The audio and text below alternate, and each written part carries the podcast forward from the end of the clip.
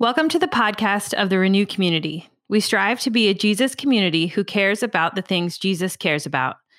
As we adapt in this season of pandemic, we are meeting in our house churches, in person and online, as a primary space for worship, formation, connection, and encouragement. Teachings like this are one way we engage with Scripture, seeking to become more like Christ. These teaching podcasts also serve as a conversation starter for deeper engagement at house church. We're glad you're listening. Well, good morning, everyone. We've been in this series through the summer, Being Church Together, and we've kind of been uh, meandering through the book of Ephesians, but also looking at some other passages throughout the summer as well. But what does it mean for us to be the church? Uh, what is the church and what is the church's vision and purpose?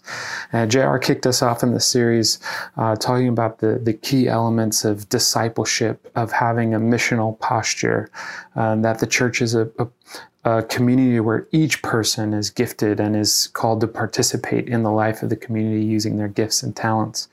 That the church is a place where faith is, is lived out, uh, that is practiced uh, together and reminded us of kind of the history of Renew and who we are as a community, and and uh, that central idea that we have been renewed, that we are being renewed, and we are called to join God in the renewal of all things. And and at the very core, JR called us to remember is that the church is a community that proclaims Jesus is Lord and surrenders to the lordship of Jesus. That that is central to who the church is that Jesus is Lord of the church, Jesus is Lord over all creation. And that also invites us in to that question. And I want to just ask it again Jesus is Lord over what? What do you need to proclaim Jesus is Lord over today? What do you need to be reminded that Jesus is Lord over today? What do you need to surrender to Christ's lordship? And, and so it could be, Jesus, you are Lord over my sex life. You are Lord over my sexuality. Jesus, you are Lord over my finances. You are Lord over my family, over my house, over my job. Uh, anything that you just need to be reminded today that Jesus is Lord over. And so I actually want you to, to turn to your neighbor and and proclaim that to your neighbor or if you're not in a position where you can feel like you can proclaim it you can ask your neighbor to remind you that jesus is lord in those areas so just take a couple minutes to do that now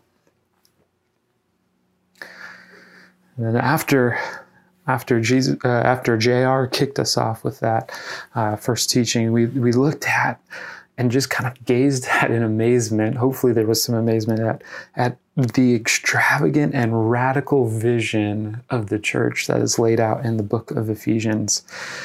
Uh, just a couple examples, like well, the way Paul talks about the church in Ephesians is just, just incredible. And sometimes we're like, could that really be true? Uh, but here's just a couple examples of uh, 2 19 through 22. The church is God's household, built on the foundation of the apostles and prophets with Jesus as the cornerstone. We are a growing temple in the Lord, being built together into a dwelling of God's Spirit. That the church is this beautiful sanctuary in which God's Spirit dwells. God's Spirit dwells in each of us and collectively in all of us. This beautiful vision extravagant vision. Or, or in 3, chapter 3, verse 10, so that the manifold wisdom of God might now be made known through the church. The manifold wisdom of God being made known through the church to the rulers and the authorities in the heavenly places. The church, formed through the grace of God and the peace that Jesus brought, is to display the manifold wisdom of God. This is a radical vision. And, and there's so much more in the book of Ephesians. We talk about how this is, we, we don't always see these things in, in our day to day life as the church. But this is God's way of holding the, the vision of the church at its best before us so that we can live out of that vision, live into that vision. I was uh, thinking about this the other day. Recently, there was a, a, baseball game, a Field of Dreams game played in my home state of Iowa, middle of the cornfield, uh, based off the movie The Field of Dreams. where this guy uh, transforms his his cornfield into into a baseball field, and there's this classic line in the movie where these guys show up. Is this heaven? Says no, it's Iowa. And and I feel like this is this is what the church is supposed to look like, where people come in. Is this heaven? No, it's the church. Like we're we're not quite there yet. But that's the call of the church. That's God's radical vision for the church is to, to be a picture of what heaven is going to look like. We're not going to get it perfect. We know that we haven't. But that's God's vision that He's holding before us of what it is to be the church. And we looked at how all of that is rooted in the love. Just keep coming back to the church as a place where we are growing and knowing and experiencing the love of Christ, what it means to be truly loved by God. And, and so we remind one another in words and also in our actions that the church is a community where we actually experience what it means to be loved, and loved deeply by God. Uh, my boys really wanted to see the movie Space Jam, the new Space Jam movie. Uh, going to see it, I was reminded of how old I'm getting because uh, the first one feels like forever ago with Michael Jordan, uh, but now this new one with with uh, LeBron James in it. And my wife likes to make fun of me because I often get wrapped up in the theology that's being portrayed in movies and all these things. I'm not saying Space Jam is a theological movie, but there's there's some some pretty cool themes in it. Um, but one scene in particular, uh, there's so of course the movie. Not trying to spoil it if you want to see it, um, but basically LeBron James and his son are separated through this disagreement, and and um, there's this separation, and there's this opportunity where they come back together, trying to be reconciled, and and the father speaks to his son, and he says, do you understand how much I love you? Do you understand how important you are to me? How very special you are? And, and friends, my prayer for us is that we are together, uh, even this morning, that you hear the voice of God the Father speaking that to you. Do you understand how much I love you? Do you understand how important you are to me? How very special you are. The church is a place where we are to be continually growing in our understanding of what it means to be loved by Christ and growing in our love for Christ and for one another. And from there, we looked at how this love is expressed. And and this love is meant to be expressed through these one through one anothering this idea of one anothering we talked about how there's so many uh, exhortations in the new testament to how we're supposed to treat one another. And the one that's repeated most is love one another but that love is li- lived out through these other one anothering passages. And this gives us a real clear picture of what it means to be church as family. What does it mean to be together in a family? How do we treat each other? How do we love one another? How do we honor one another, encourage one another, build one another up? Uh, actually, that idea of building one another up is, is frequently repeated as well, at least 16 times uh, in the New Testament, where we have this idea that we are called to build one another up. We do that through the way we love one another, honor one another, submit to one another, forgive one another. All of these one another's really take that love one another and put it into practice is not always easy. Um, but that's what it looks like to actually live out that extravagant vision that we talked about. And then we then we just talked about the significance of Scripture that we are a, a people that are rooted in God's Word, and that that God's words in, in Scripture are dynamic and powerful. They actually speak into our lives situations. So we have the opportunity to use Scripture to encourage and bless, uh, challenge one another with power and creativity. And then our last gathering, we talked about the church as body and how each each body part, each member of the body has different gifts. We talked about the apostles, the prophets, the evangelists, the shepherds, the teachers that Paul talks about in Ephesians 4. How Jesus is the fullness of these gifts and the fullness of grace. And out of his fullness, he gives these gifts to the church so that we can look and act more and more like him. There's this encouragement to pray for these gifts for our church, for ourselves, so that we can build others up, minister to one another, so that we, we are a, a community that is growing and understanding these gifts and exercising them together.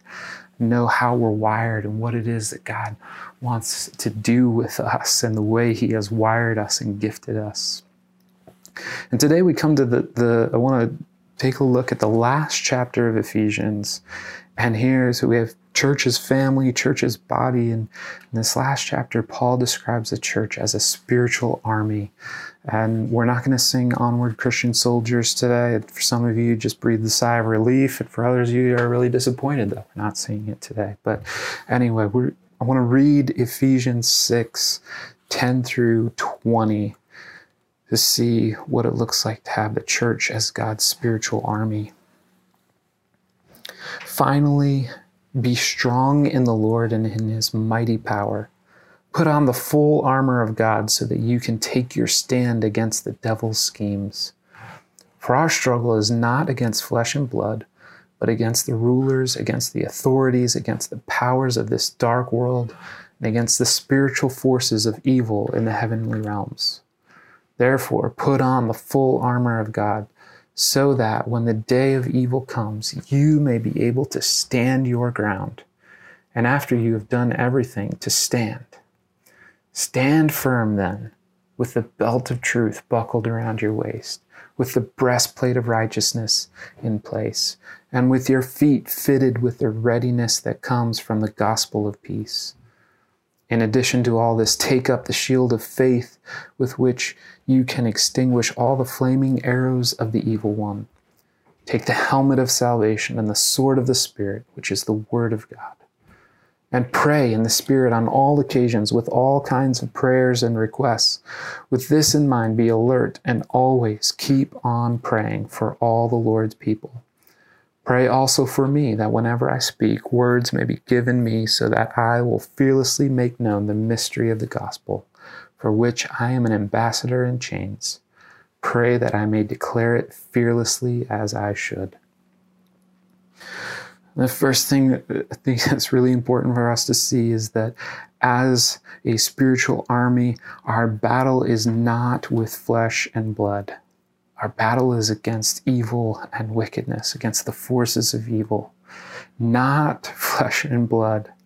It's so important for us to remember who we're fighting against, who the battle is against. It is most certainly not with one another. Ephesians 4 3 Be diligent to preserve the unity of the Spirit in the bond of peace. Be diligent to preserve the unity of the Spirit in the bond of peace. A world where divisiveness is pre- prevalent, the churches should look different. That we should be committed to our unity with one another, that our battle is not with one another, though we, there may be lots of things we disagree about. Love and unity is the core of what the church is supposed to look like.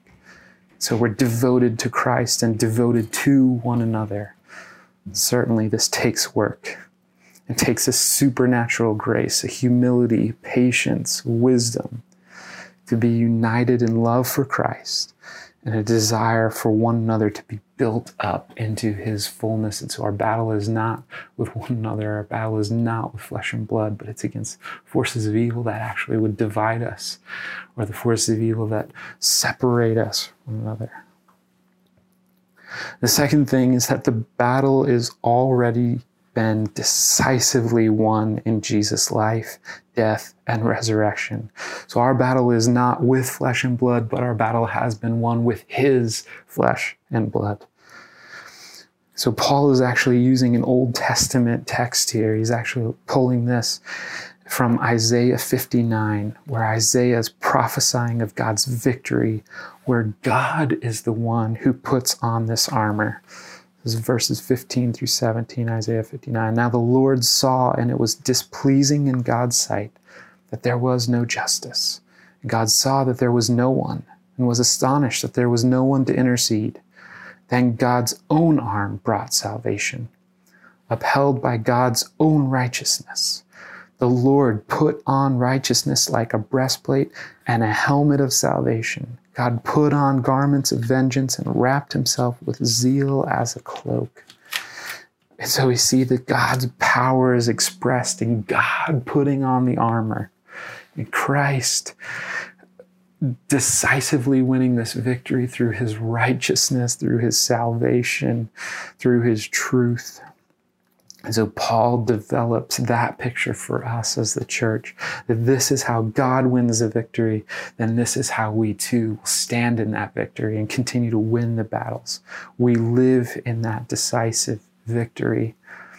And we have to continue to use the armor and the tools that God gives us and not the tools or the weapons of evil. So even though that battle has been, the victory is decisive, we also recognize that evil is insidious, that darkness does not go down without a fight. It continues to fight, kicking and screaming, trying to pull us down.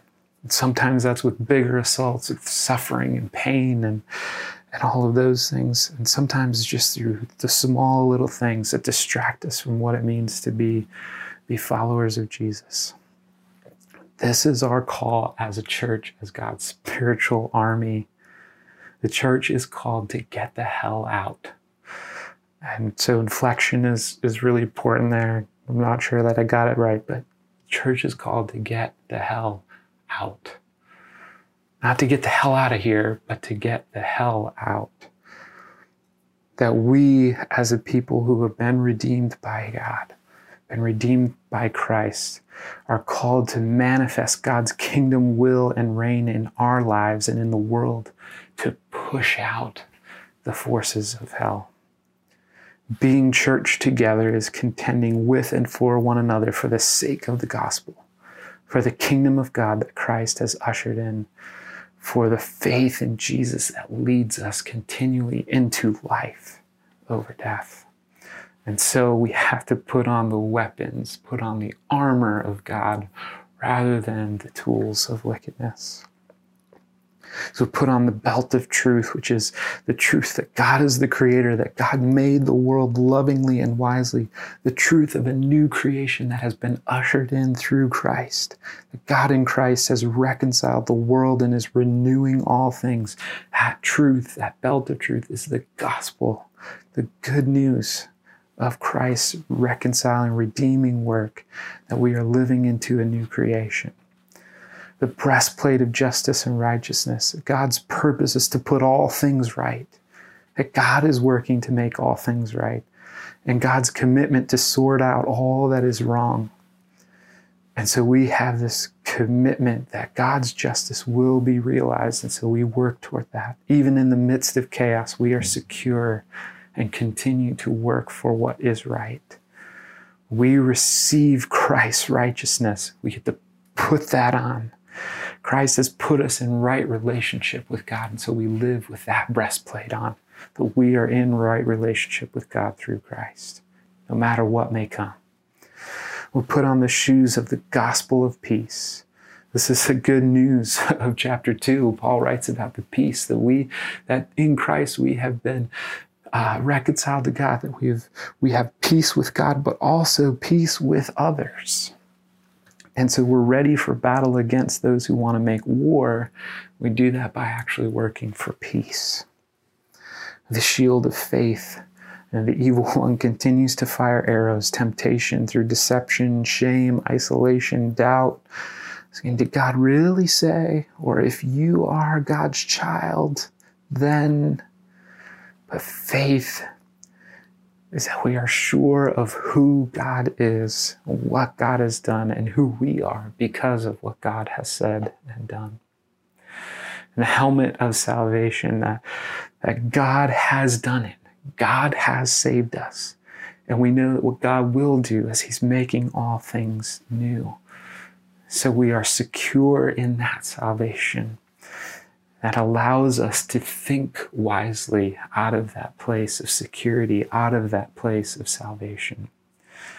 And then we also have the sword of the Spirit that we get to yield, the Word of God. That is God's spiritual armor, so important that we soak in Scripture.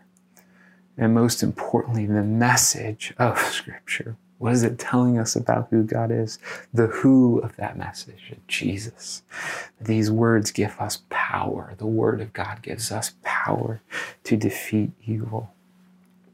This past spring, we uh, Adrian actually led a Bible study on John 16 33. All, all weeks were just centered around this verse. We marinated like like uh, pulled pork in barbecue sauce, marinating it, just soaking it in, trying to understand all what it means. Jesus said, I have told you these things so that in me you may have peace. In this world you will have trouble, but take heart. I have overcome the world. And Adrian talked about how how we overcome. How did Jesus overcome and how do we overcome? in this beautiful comparison of, of the tools and the weapons of evil. How we, it's so tempting to try to use those tools like those are being used against us, and the temptation is to fight back with those. But this is how evil wins. Evil wins by actually getting us to join its ways. So evil is victorious if we choose to pick up the tools of evil. And if we refuse to do that, then evil tries to do the last thing that it can do is to kill us, which is what evil did to Jesus. And praise God, it didn't work. Jesus is victorious. And so we have to be aware of these tools, these weapons of evil. So, both to be aware of how they're being levied against us and the temptation that it can be for us to pick them up. Some of these tools or weapons, this isn't an exhaustive list, self centeredness or selfishness, greed, pride, lust, hate, lies, meanness, despair, depression, confusion, distraction, anger, harshness, violence, suffering, enmity, division, isolation, persecution, malice, abuse, half truths, bitterness, resentment, shame. These are some of the tools, weapons of evil. But on the other hand, we have Christ's weapons and tools that, that Paul writes to us and reminds us that we have been created anew in Jesus. And so we put on Christ. We take up his weapons and his tools. This is, again, it's not an exhaustive list, but there's some of them that we've been talking about, um, and others that are mentioned in other parts of Scripture, and others that we know through experience too. Truth, righteousness, salvation, the gospel of peace, faith, the Holy Spirit, Scripture, love, joy, peace, patience, kindness, goodness, faithfulness, gentleness, self control, self denial, grace, prayer, blessing, worship, mercy, forgiveness. These are the weapons of Christ. These are the tools we need, that we need to use. They're not weapons of destruction. They are the gear that helps us to build up, to be built up ourselves and to build up others. Equips the community, this army for kingdom mission and ministry. This happens through intentionality. We have to, to, to lay down the old tools and pick up the new ones. We have to intentionally put these things on to be strong in God's strength, in a victory that is already won. We cannot win with the weapons of evil. We have to put them off and put on the new self, put on Christ and his armor. Romans 12 21 reminds us that we do not be overcome with evil, but overcome evil with good. You can't beat evil with evil, you can only beat evil with good. You cannot beat hate with more hate, you can only beat hate with love. So we have to choose our weapons wisely. Romans 16, 19 through 20 Paul writes, The report of your obedience has reached to all. Therefore, I am rejoicing over you. But I want you to be wise in what is good and innocent in what is evil.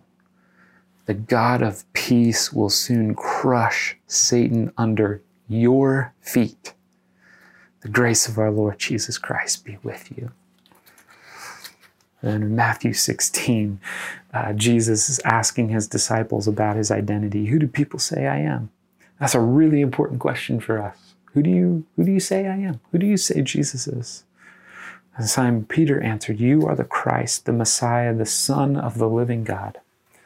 And Jesus responds to him, Blessed are you, Simon, son of Jonah, because flesh and blood did not reveal this to you, but my Father who is in heaven. I also say to you that you are Peter, and on this rock I will build my church, and the gates of hell will not overcome it. The gates of hell will not prevail against the church built on Jesus, the cornerstone, the Christ, the Son of the living God. Church, the gates of hell cannot prevail against us because of the power of Christ, the Son of the living God and his weapons and his tools. The message put it this way this is the rock on which I will put together my church, a church so expansive with energy that not even the gates of hell will be able to keep it out. But we actually get to get the hell out. Church, we have been called out of darkness, out of evil, out of sin, redeemed from the forces of hell into God's kingdom, God's family, God's household, Christ's body, and Christ's army. We're called to get the hell out, to stand firm against the forces of evil, and break the gates of hell that form against our own hearts, form in our own lives that keep us from God's fullness.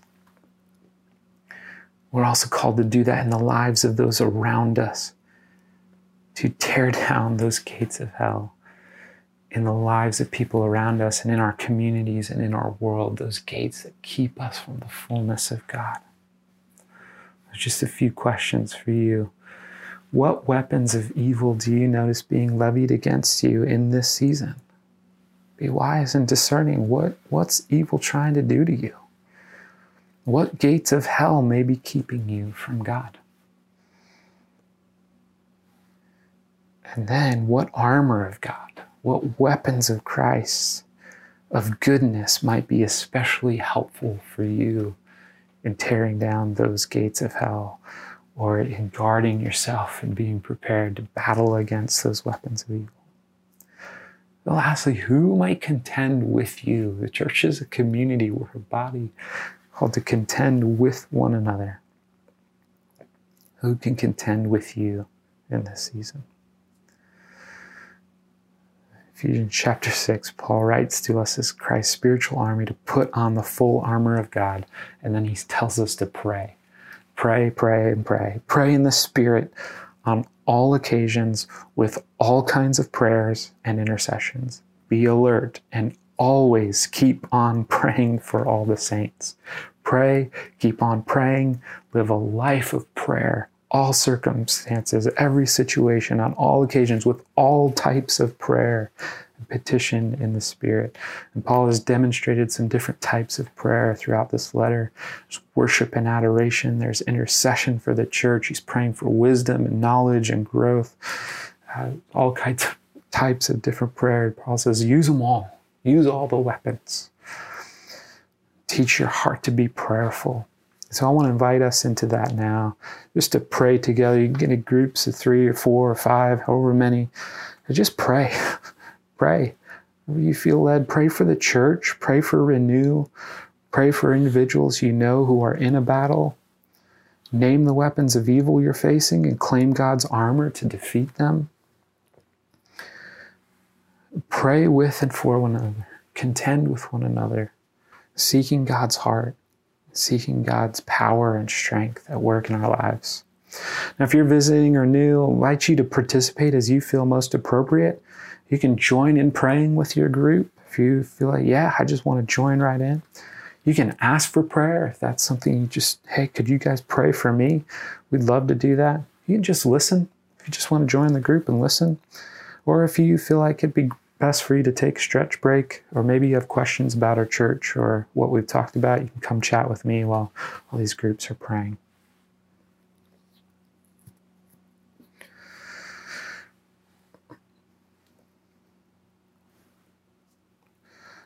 I know some folks are still praying together, and I never want to interrupt that.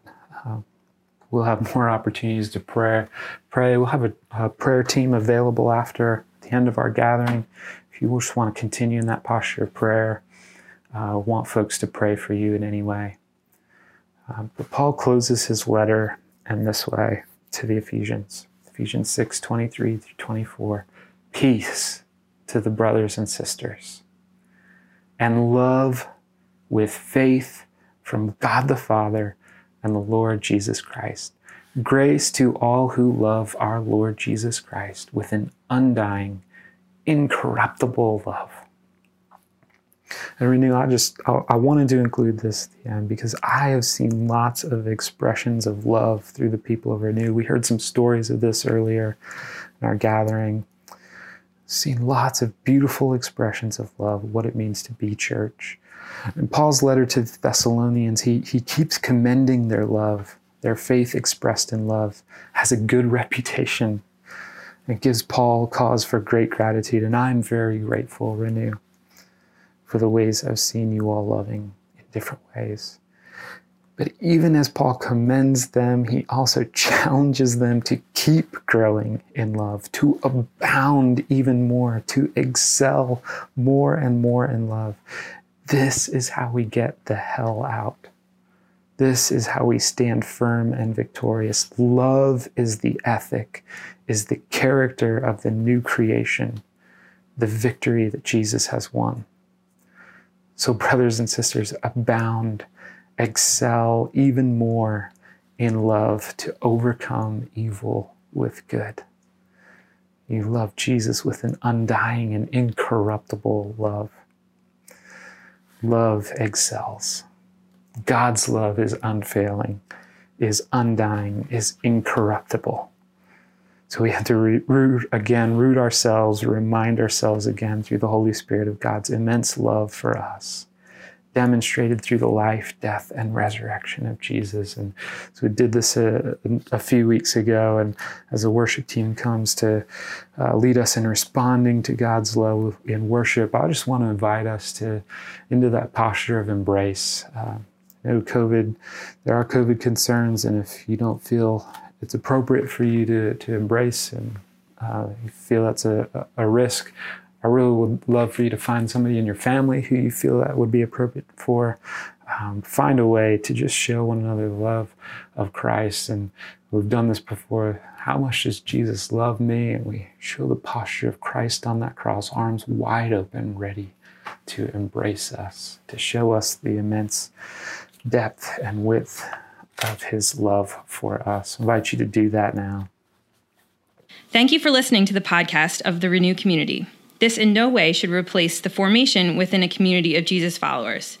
If you are looking for a church, would like more information about Renew, or would like to give financially to this ministry, check out our website at renewcommunity.org.